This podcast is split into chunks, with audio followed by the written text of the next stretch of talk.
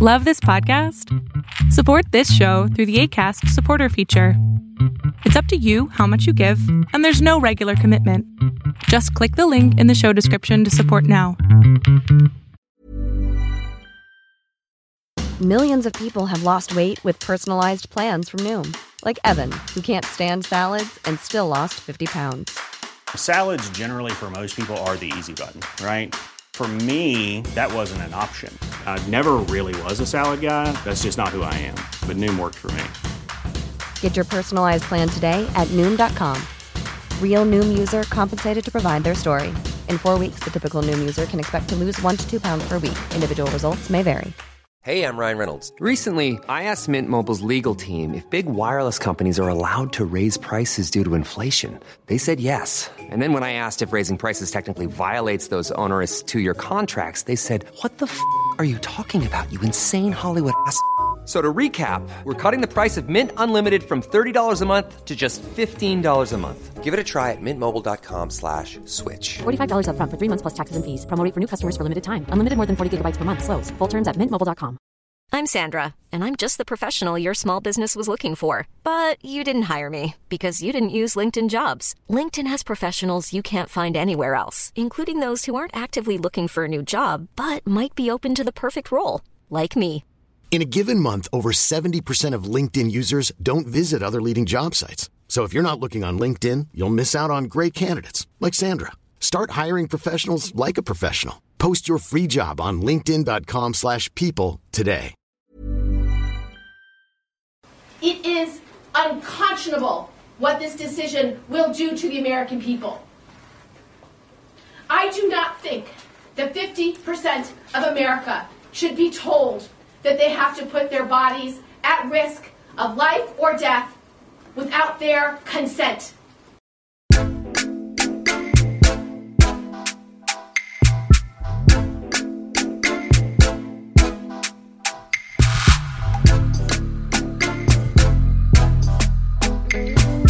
Hey, everybody. Welcome into another episode of the Can We Please Talk podcast. I am Mike Leon. And I'm Nick Severi. On the program today, a special episode uh, dedicated to the fight for women's reproductive rights, as this issue is taking center stage right now in the United States after the recent draft opinion release from Justice Alito and some of the plans to overturn Roe v. Wade. Uh, Nick and I will discuss the release, the subsequent impact across the country, and joining us later on in the program, NPR political reporter Deepa Shivaram.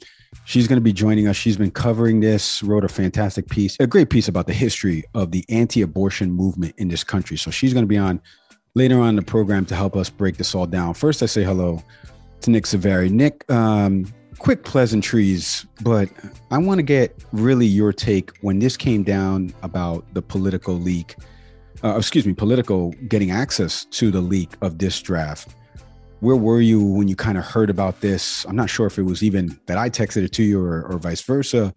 Uh, give me some of your initial. I man, I heard this and you're like, see, it's happening. Yeah, I I forget you know how I sort of got tipped off to it. Um, yeah, my reaction was that I'm not surprised that someone leaked it, um, a clerk or whomever. I, I I think we're getting a little too quick to make assumptions as to the kind like the you know professional classification of the person who did this. You know, was the clerk or a secretary? Who knows? Uh, I'm not surprised it happened though. Um, this is something that's very jarring. This is an issue that has that's always been a key divider. It, it's a is a just a nexus in the public discourse right now. It's always been that way for as long as I've lived. Same with you. I mean, since the 1970s, especially since the decision of Roe versus Wade in 1973, this has been basically what has helped separate people politically. One of the biggest things. Um, so I wasn't surprised that someone felt passionate to put it out there. It was interesting because basically there was a split. You had one side of people who were more offended that this happened, you know, because this is a what feels like a violation of the of the court. You know, someone just went ahead and took a draft and made it public. That's that's a huge no no. Right. Um, then the other side is the people who, and this is where I fell into, of people who are just rightfully disturbed and outraged that this is on the table. Then there's, you know, and I'm also jaded too, where I'm not surprised it's a conservative leaning court This has always felt like a matter that conservatives will argue should live within states' purview. Um, I'm not one of them, but this was just going to, this was on its way. Uh, especially when we've seen all these cases in Texas, Florida, Louisiana. Just recently is now, I think, in the seven seven to two de- uh, decision among their um in their state assembly, I believe, um, that is looking to make abortion classified as a homicide. Right. Um, this is real, and every right leaning state, right leaning governor is trying to make an effort to get this to the court. What that decision of the draft tells us is that there are some people on this court, Justice Alito being a good example, who's anticipating this. And that's the scary part is that this doesn't seem like a conversation.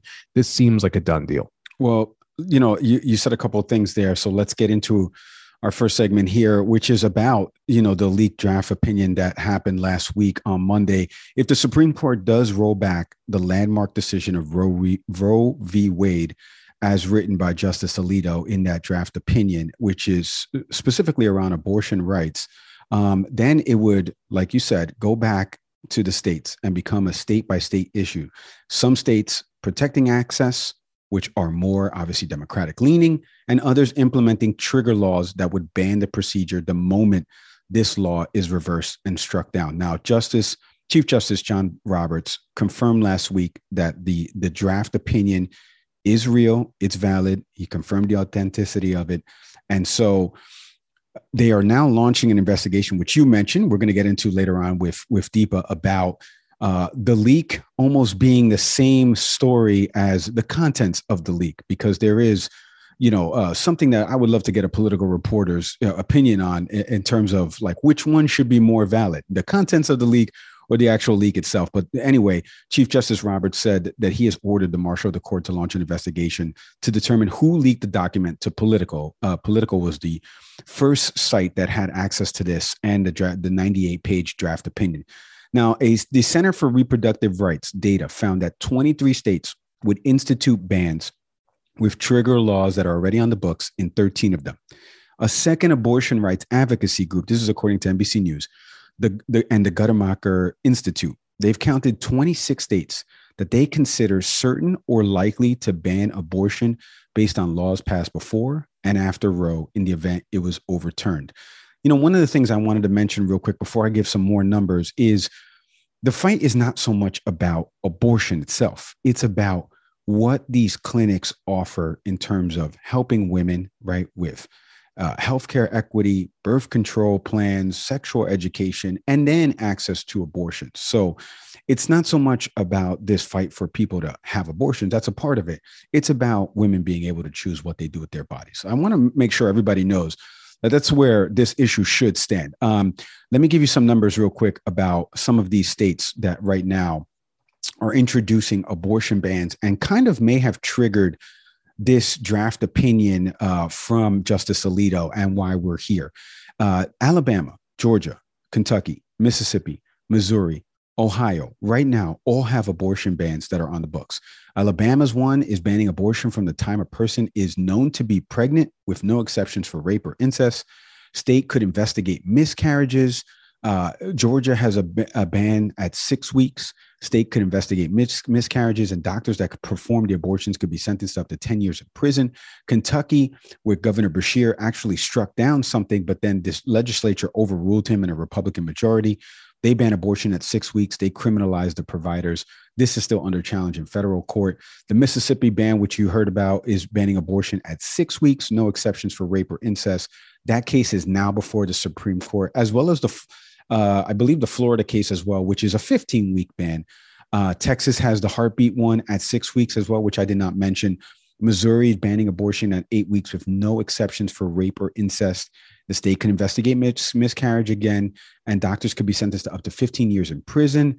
And in Ohio, like I mentioned, they're banning abortion at six weeks with no exceptions for rape or incest. Doctors could be sentenced to up to one year in prison. Oh, nice. One, only one year in prison? Jesus.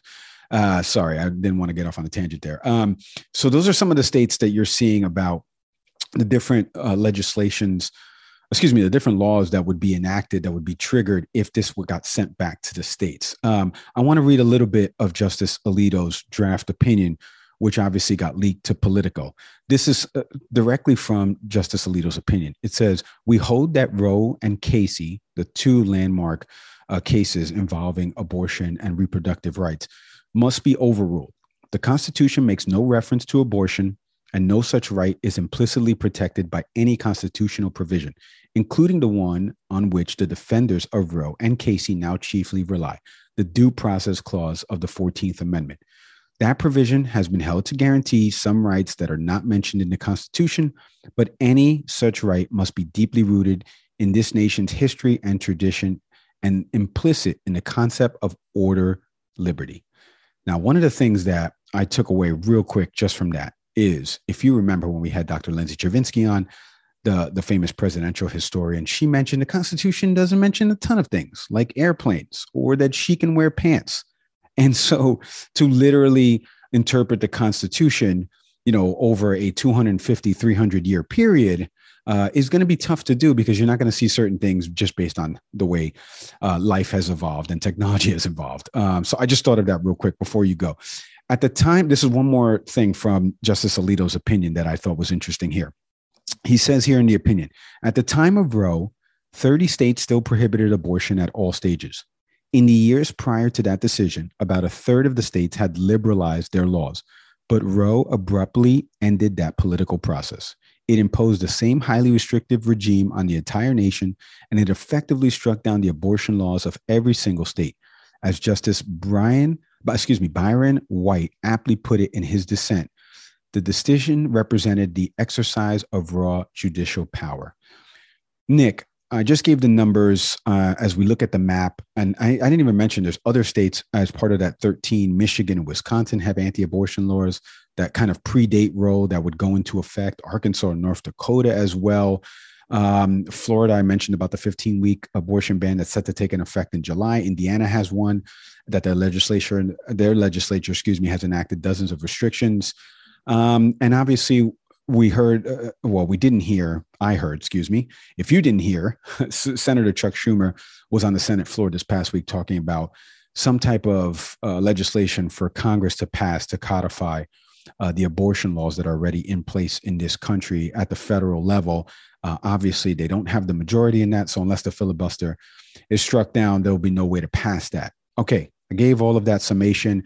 I gave everything involving all the different states, read some of the opinion from Justice Alito. Your initial takeaways on all of this? You know, it reminds me a little of when the Voting Rights Act was struck down. Um, you know, Justice Roberts' decision basically said that the you know level of racism that n- required you know that passage um, to go through, you know, the Voting Rights, Act in 1965 was no longer necessary.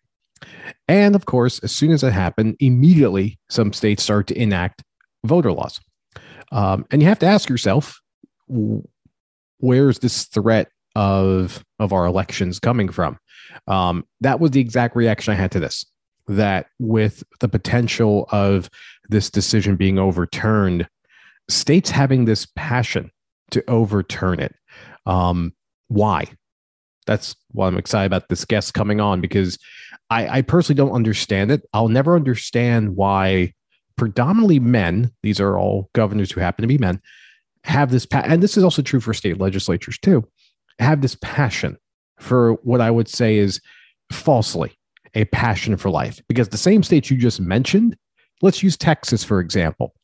The same state that seems to be so worried about heartbeat laws had a senator who disappeared and was derelict of duty when there was a massive power outage in that state. Same governor, by the way, who was responsible for the grid going down.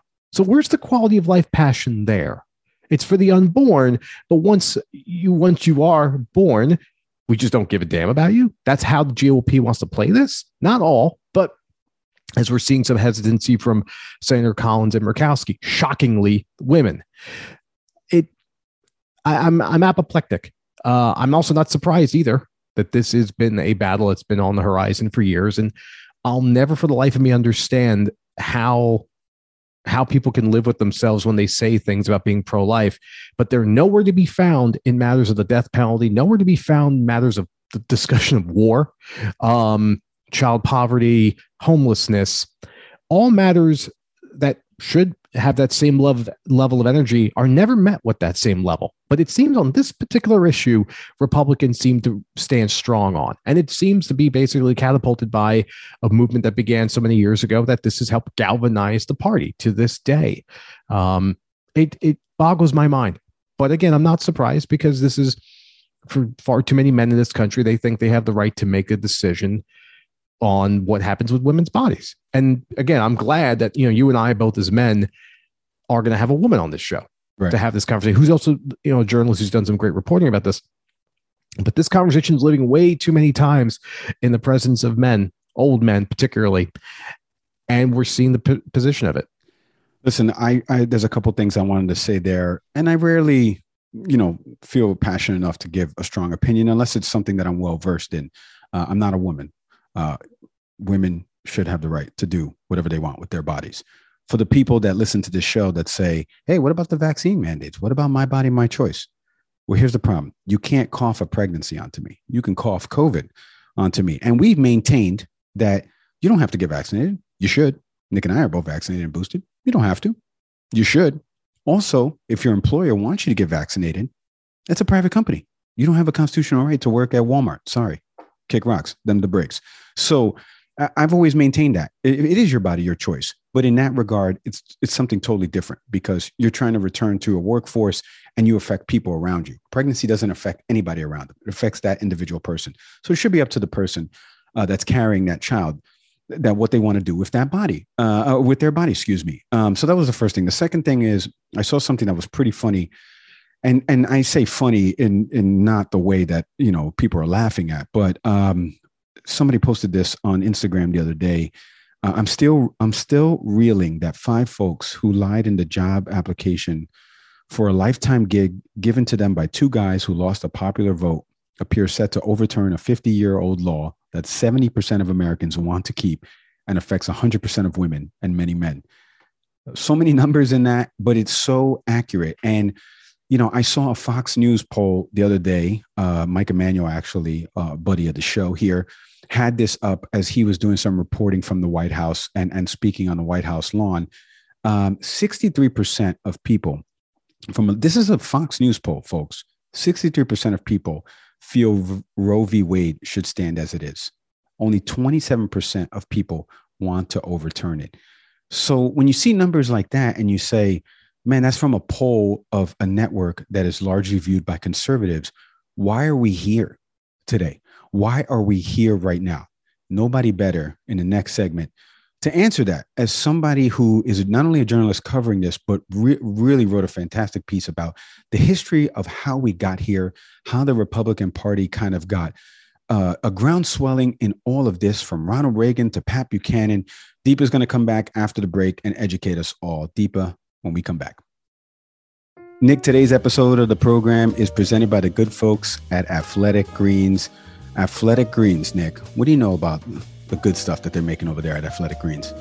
It's incredible stuff. Um, I talked about this on the show before. my my breakfast typically now is a protein shake. You know, just blender bottle, throw your stuff in there, shake it up, coffee, and I'm I'm good, and it's helping me a lot health wise.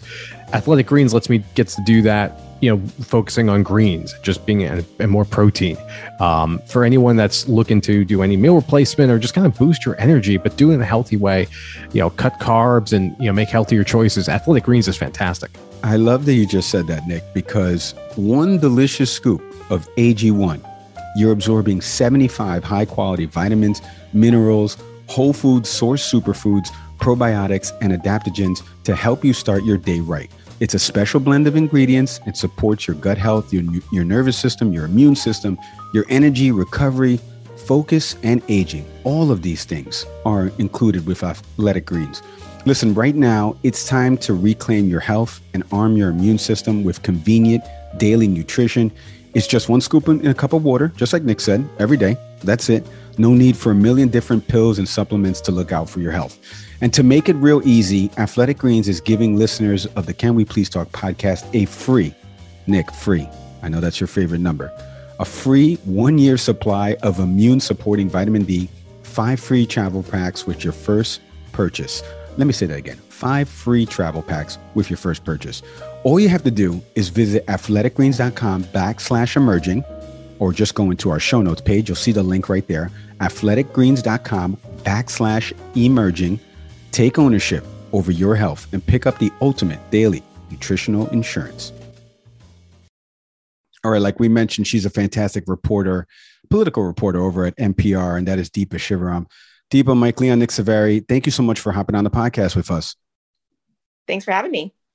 Deepa, you know, I was reading your article and and listening to your fantastic voice earlier today on that piece that that you did, and it's kind of why I reached out to you to invite you on the program because before we get into all of that, I, I wanted to get into the high level, 30,000 foot view of for people that may have not caught up with everything that's happened from, you know, the draft opinion being released and leaked to Politico to the confirmation from Justice Roberts uh, of its authenticity to what this means about women's rights and and and what states may enact laws once this is overturned. Can you give a 30,000 foot view summation for our audience that's tuning into this?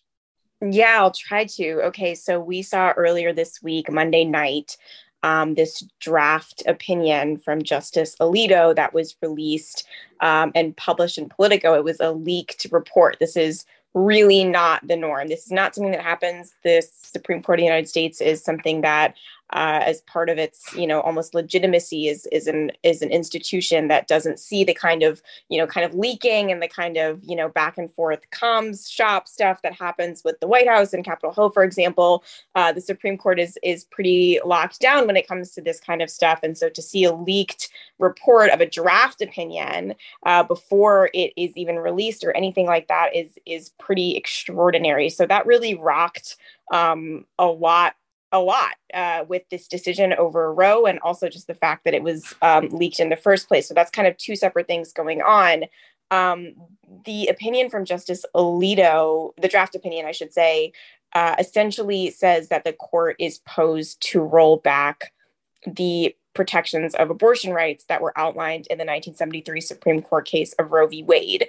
Um, that has been the Supreme Court law of the land to protect the right to an abortion in this country since 1973 a 1992 case uh, called Planned Parenthood versus Casey was another um, abortion case that upheld the Roe decision, uh, but kind of changed things around, and we can get that into into that a little bit later. But this, all of that to say, this is a, a huge um, shift in what the court has said for a long time about um, the right to an abortion, and that really rocked uh, a lot of of what folks have been talking about and saying for a long time it's it's kind of hard to say you could be shocked by this given uh, a lot of the other cases that have been brought up uh, given the justices that president trump has put on the court uh, and a lot of the legal conversations that have been going on. This is is not exactly unexpected uh, but it is still really shocking nonetheless. And so that's what you saw happen monday night. Um, pretty much immediately there were protests outside the supreme court and throughout dc um, folks on Tuesday coming in who were um, both pro abortion and anti abortion, all kind of culminating outside of the Supreme Court.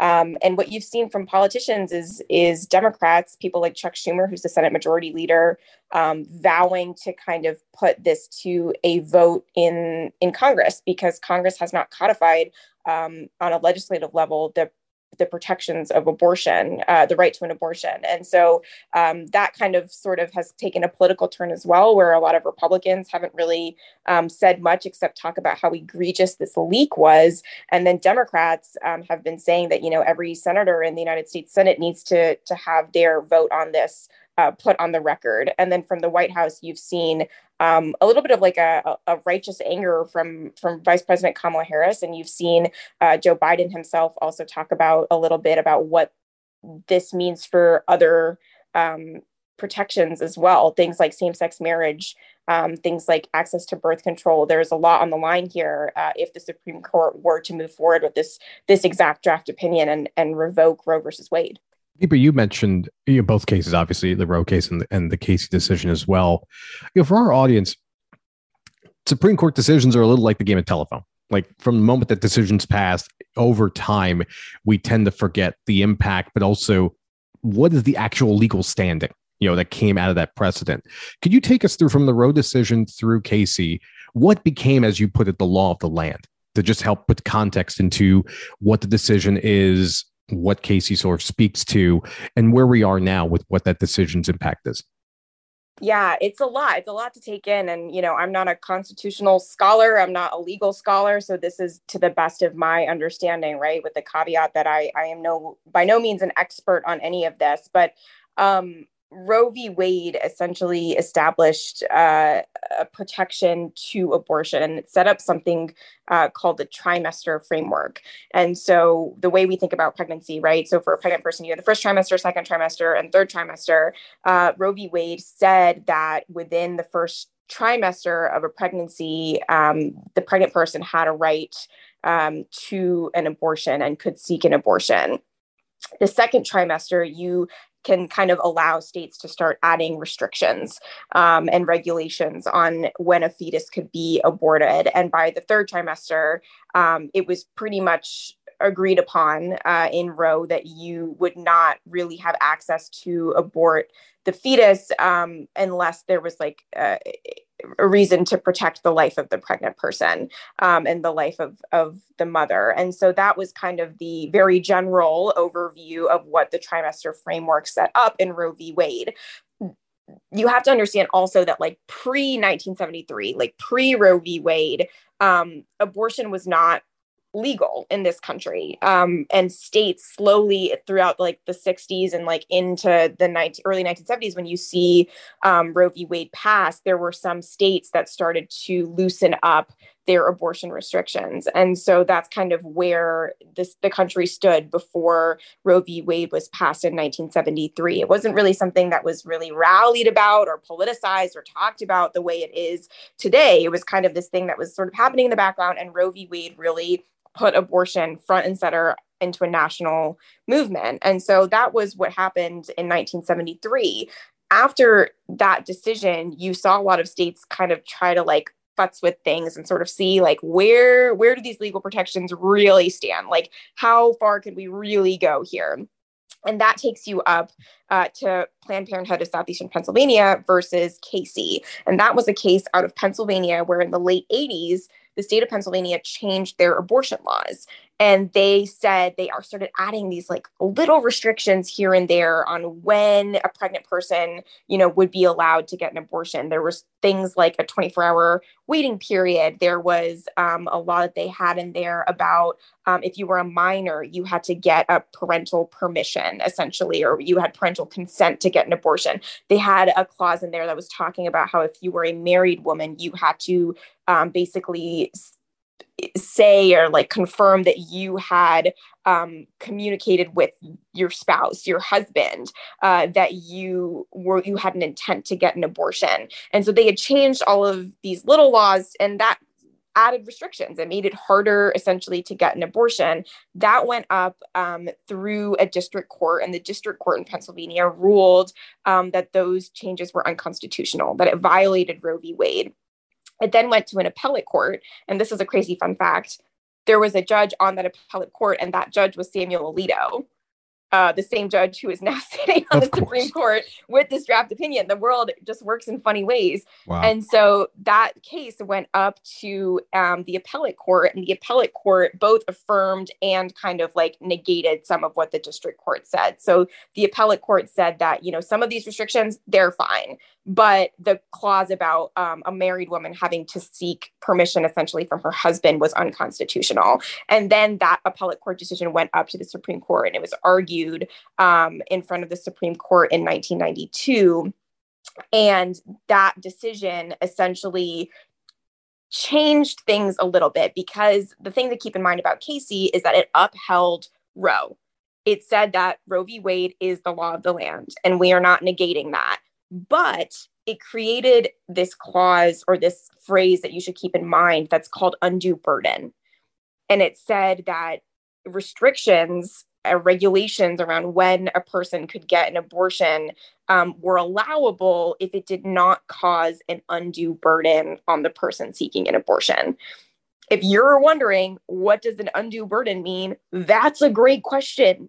I had the same question. A lot of people have the same question. And the reality is that that's up to different judges around the country to decide what that means. An undue burden is essentially like the way it's framed is like you know obstacles. The, the word obstacle is used in that decision of like if there is something in the in the way of your path if you are seeking an abortion that is an undue burden. Here's the problem. When you apply that in society a, a burden for someone who is wealthy has access to a car has you know access to a nearby abortion clinic is not going to be the same burden that someone who is rural in a rural area who's poorer uh, who doesn't have access to a vehicle like there's so many different things that determine whether something is a burden or not.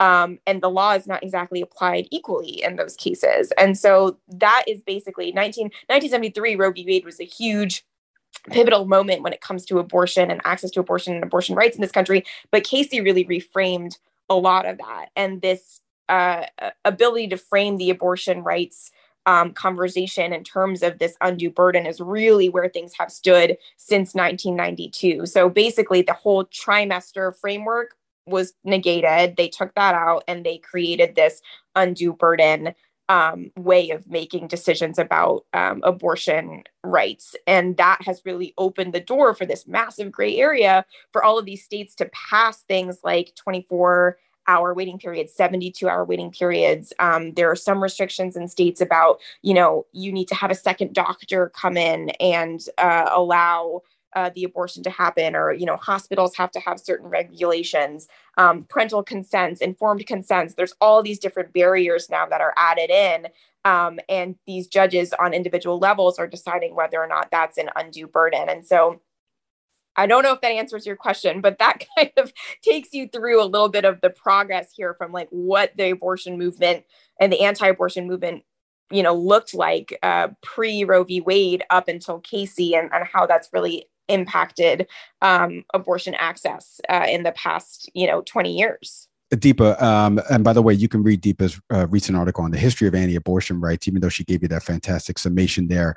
But go check it out on npr.com. Um, I wanted to ask you uh, because we've had uh, a few people on from the different media outlets, and I was watching one of them, uh, Mike Emanuel, over a chief Washington correspondent over at Fox News, and he was talking about a recent Fox poll that shows 63% of, of Fox News poll, Deepa, by the way, former Fox News producer. You're looking at one uh, right here. So a, a Fox poll showed 63% of people feel Roe v. Wade should stand as is. Only 27% of people want to overturn it. Trump carried 46% of the popular vote. So it's safe to say that there are some people within that circular group that are probably pro-choice, pro-choice, excuse me, people that are Trump supporters. How does someone like me make sense of all that? How would you make sense of all of that? That 63% of people feel from this poll that that Roe v. Wade should stand as is. And then on the second part, the worst thing to do, a two-part question for you.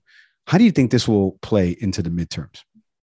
Yeah, those are both really good questions. I have not seen that Fox News poll, so I can't really talk on that specifically, but I can say that overall polling, and this is a number of polls, this is not just one poll. NPR has done polling on this, ABC has done polling on this, the Washington Post has done polling on this, show again and again and again that uh, overturning Roe versus Wade is not a popular decision in this country. A majority of Americans, over 50%, um, support keeping Roe versus Wade. There was also polling to show that Americans, despite the fact that they support theoretically what Roe versus Wade is saying, also support some restrictions on abortion. So when you look at those numbers, it's not, you know, 57%, like you said, whatever the Fox News poll said, or, or you know, 54%, which is somewhat some other polls are saying. It's not the number doesn't necessarily mean that everyone supports abortion without any restrictions. Um, there, you have to keep in mind that people also pretty overwhelmingly favor some kind of restrictions on abortion, which keep in mind is something that Roe laid out already. Like Roe was not saying unrestricted abortion in this country is the law of the land. There were restrictions set up within Roe, like we talked about with that trimester framework.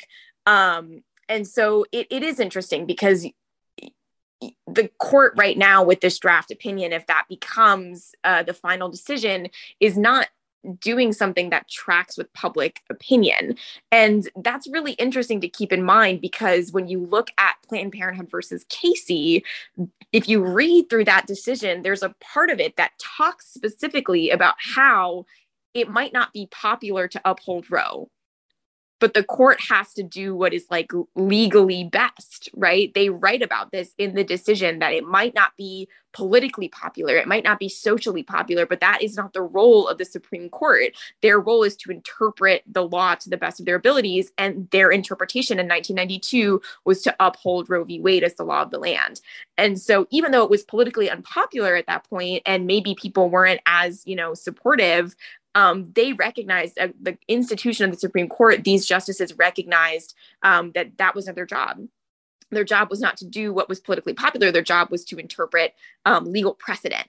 And, you know, it is very uncommon for the court to sort of deviate on what they call stare decisis, which is which is abiding by the precedent that the court has already set. And that's what Casey did with Roe. You know, they changed some things around. There was some added things with this whole undue burden situation, but they upheld Roe as the law of the land. And so to see this draft opinion from Alito to completely negate not one you know previous supreme court ruling but two with both casey and roe is is pretty extraordinary. Um, and so it is difficult to interpret that as a as a regular person who's maybe seeing this happen and also seeing these poll numbers. Uh, it doesn't really square and and it's not normal. I think that's important to point out that this is not really a typical situation that's going on. Um, so keep that in mind uh, as you see more of, of the polling with with public opinion and i'm sure we'll see more polls come out um, about this the other question you had, um, I might need midterms. you repeat. Oh, midterms. Yeah, this is really interesting. This is really interesting. And it's a little too soon to say. I'm someone who prefers to have the whole picture before you sort of start throwing theories out there because, again, this is still a draft opinion. We don't have an official ruling from the court. Um, but so far, you know, you've seen, like I said before, you've seen Democrats sort of say like we we need, uh, you know, every senator to to make clear where they stand on this. Um, if you saw Elizabeth Warren's speech outside the Supreme Court the other day, um, you know, I covered her primary campaign, and it is a rare day that you see her get as animated. And, you know, she's a very passionate person. She's very fired up, but that was definitely a different flavor of Elizabeth Warren uh, that we saw this week. And so you see the kind of anger from some more progressive members of the party. Um, and then you see Republicans who are spending their time um, talking about this leak, and they're really kind of highlighting that a little bit more. Um, I did speak to some people earlier this week who who did a, talk a little bit about the potential political fallout for this, um, and their argument is that abortion and the topic of abortion and restricting abortion has been uh, a huge, huge, huge issue for a lot of single issue Republican voters. They come out and they vote in elections um, because of abortion. They are extremely passionate about this issue.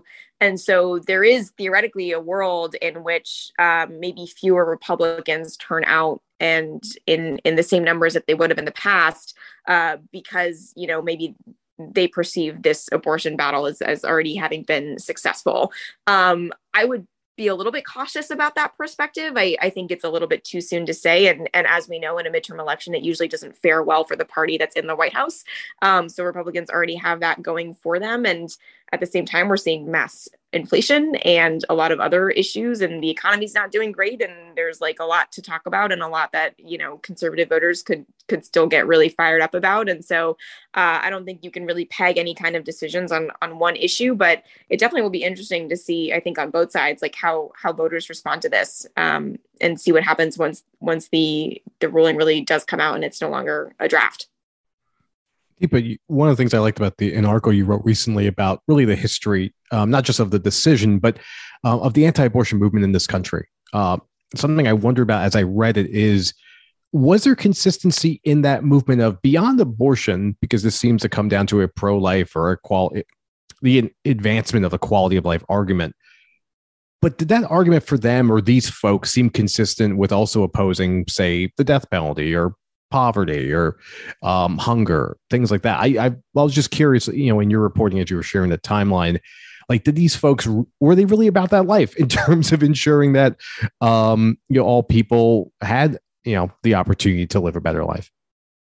You know, it's been really interesting to track that movement a little bit because they themselves as a movement have also really like shifted here and there like between religious leaders and political leaders um in terms of their like messaging right? Because uh it's not like the and like the way that they sort of you know who who they place the blame on like you know it's it's really interesting to kind of watch how that has been woven in throughout the history of the anti-abortion movement.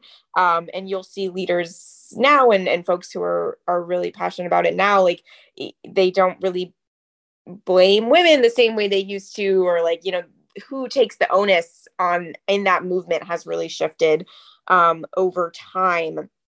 But you got to keep in mind that like the ultimate goal of the movement um, has never been about you know supporting people who are pregnant and and you know maybe aren't economically stable enough to to have that child. Like that's not the goal of the movement. They have never been worried about that. Their goal has always been to move towards a ban on abortions.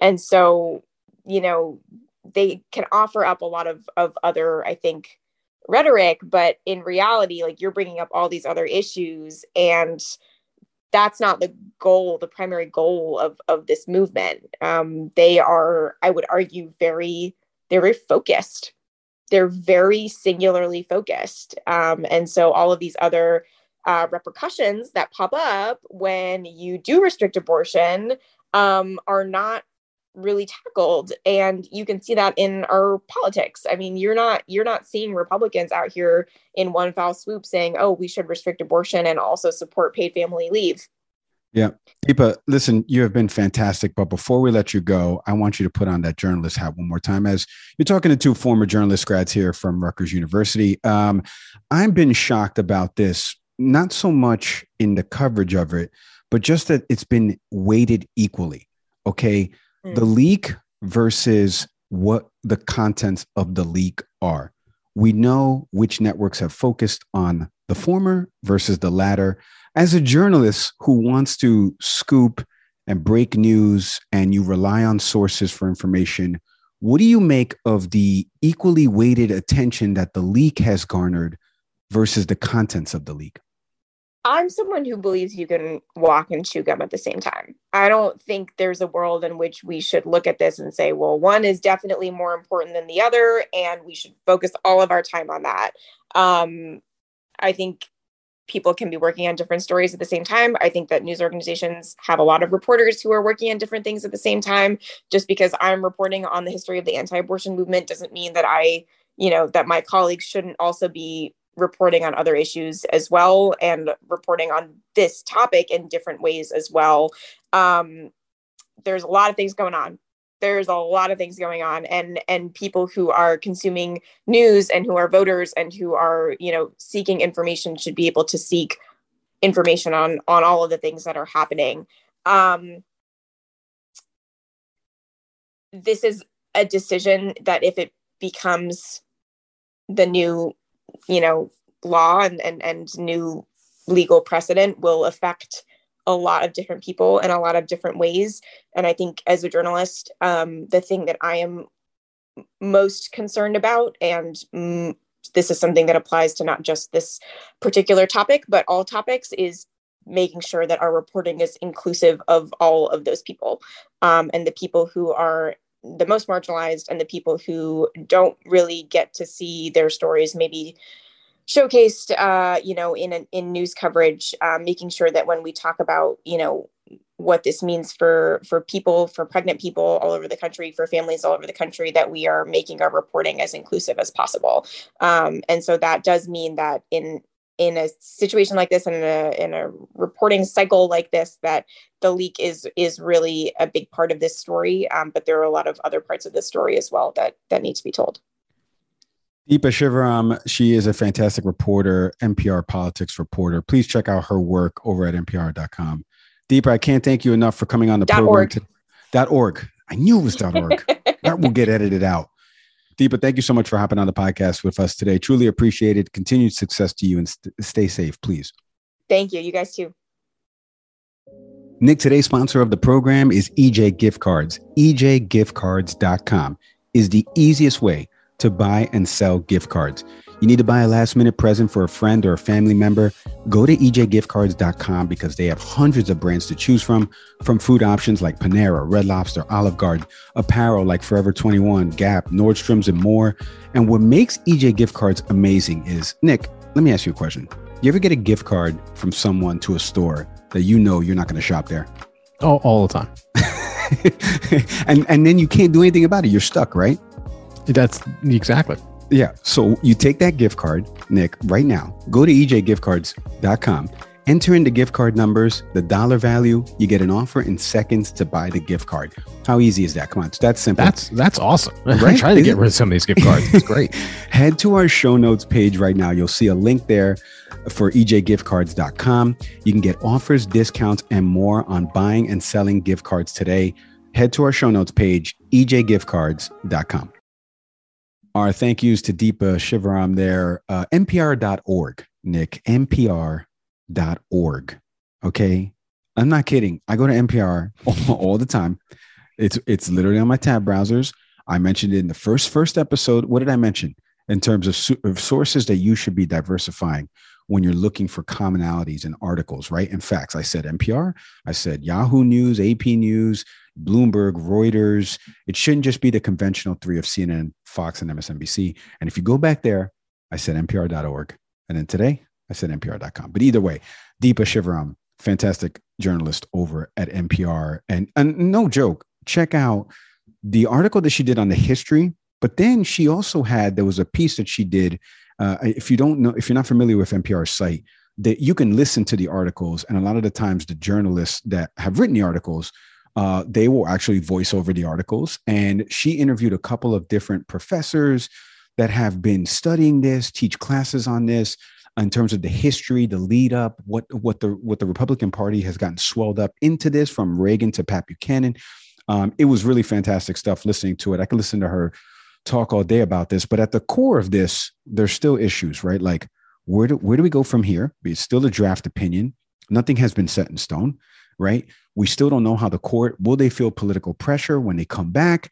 Ketanji Brown Jackson will now be back after you know Justice Breyer retires at the end of this term.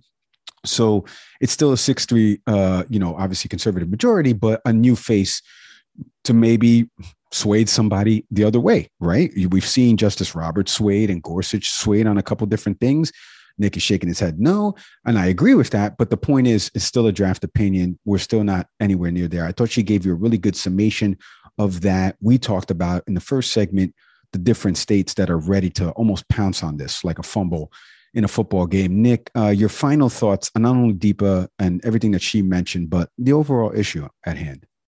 Yeah, I, I Deepa was great. I think her reporting on the history of this case uh, and its legacy is it's must read. You know, just to really get some helpful context. And she admitted she's not a constitutional scholar, but she did a great job. She undersold herself a little bit on how well versed she is on on the case. Um, yeah. No, the only thing I'll say is, Mike, you've brought up a couple times about you know it's a draft. Like you're offering a disclaimer here.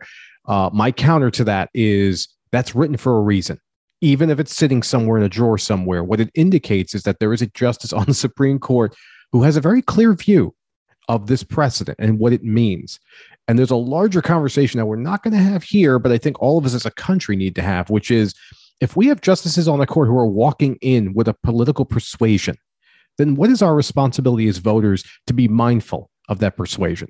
And that leads up to the way you vote for senators, the way you vote for, for presidents, being mindful of, again, I'm the education person on this show, civics people, this stuff matters. Elections matter. That's right. No better way to sum it up than that. We'll, we'll follow up in the coming weeks uh, we had some more guests that are coming on about this topic, about how this will potentially shape the midterm. So, more on that in the coming weeks from this program. A video for this podcast, you want to go and check out what Deepa looks like. You can go to youtube.com and watch the video of this interview, audio podcast platforms, Apple, Spotify, Google, etc., etc. Please follow us, subscribe, rate, and review us. It really helps. Uh, also, shout out to ACAST, our hosting platform. We couldn't do it without them each and every week. IG, TikTok, Twitter, at Can We Please Talk podcast. On Twitter, at Can We Please Talk. Uh, leave out the E in please. I cannot thank each and every one of you for listening to this program. The feedback we have gotten from people, whether negative or positive, uh, is truly helpful for Nick and I. And I can't, we can't do it without the listeners that tune into this program each and every week. As always, I am Mike Leon. Folks, we're at 13,000 followers on Instagram. That's just one metric that, that just blew me away when That's I right. saw it. Uh, just grateful for all the follows, grateful for all for all the attention and support. Elections matter, folks. I'm Nick Severi. See everybody next time.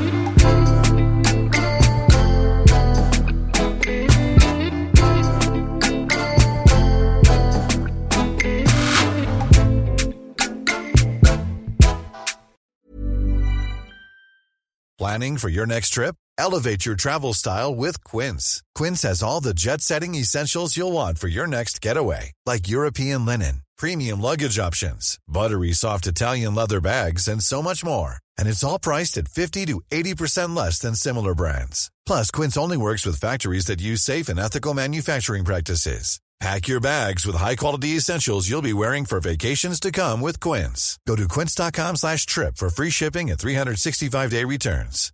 Hi, I'm Daniel, founder of Pretty Litter. Cats and cat owners deserve better than any old-fashioned litter. That's why I teamed up with scientists and veterinarians to create Pretty Litter. Its innovative crystal formula has superior odor control and weighs up to 80% less than clay litter.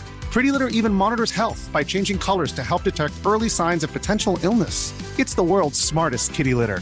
Go to prettylitter.com and use code ACAST for 20% off your first order and a free cat toy. Terms and conditions apply. See site for details.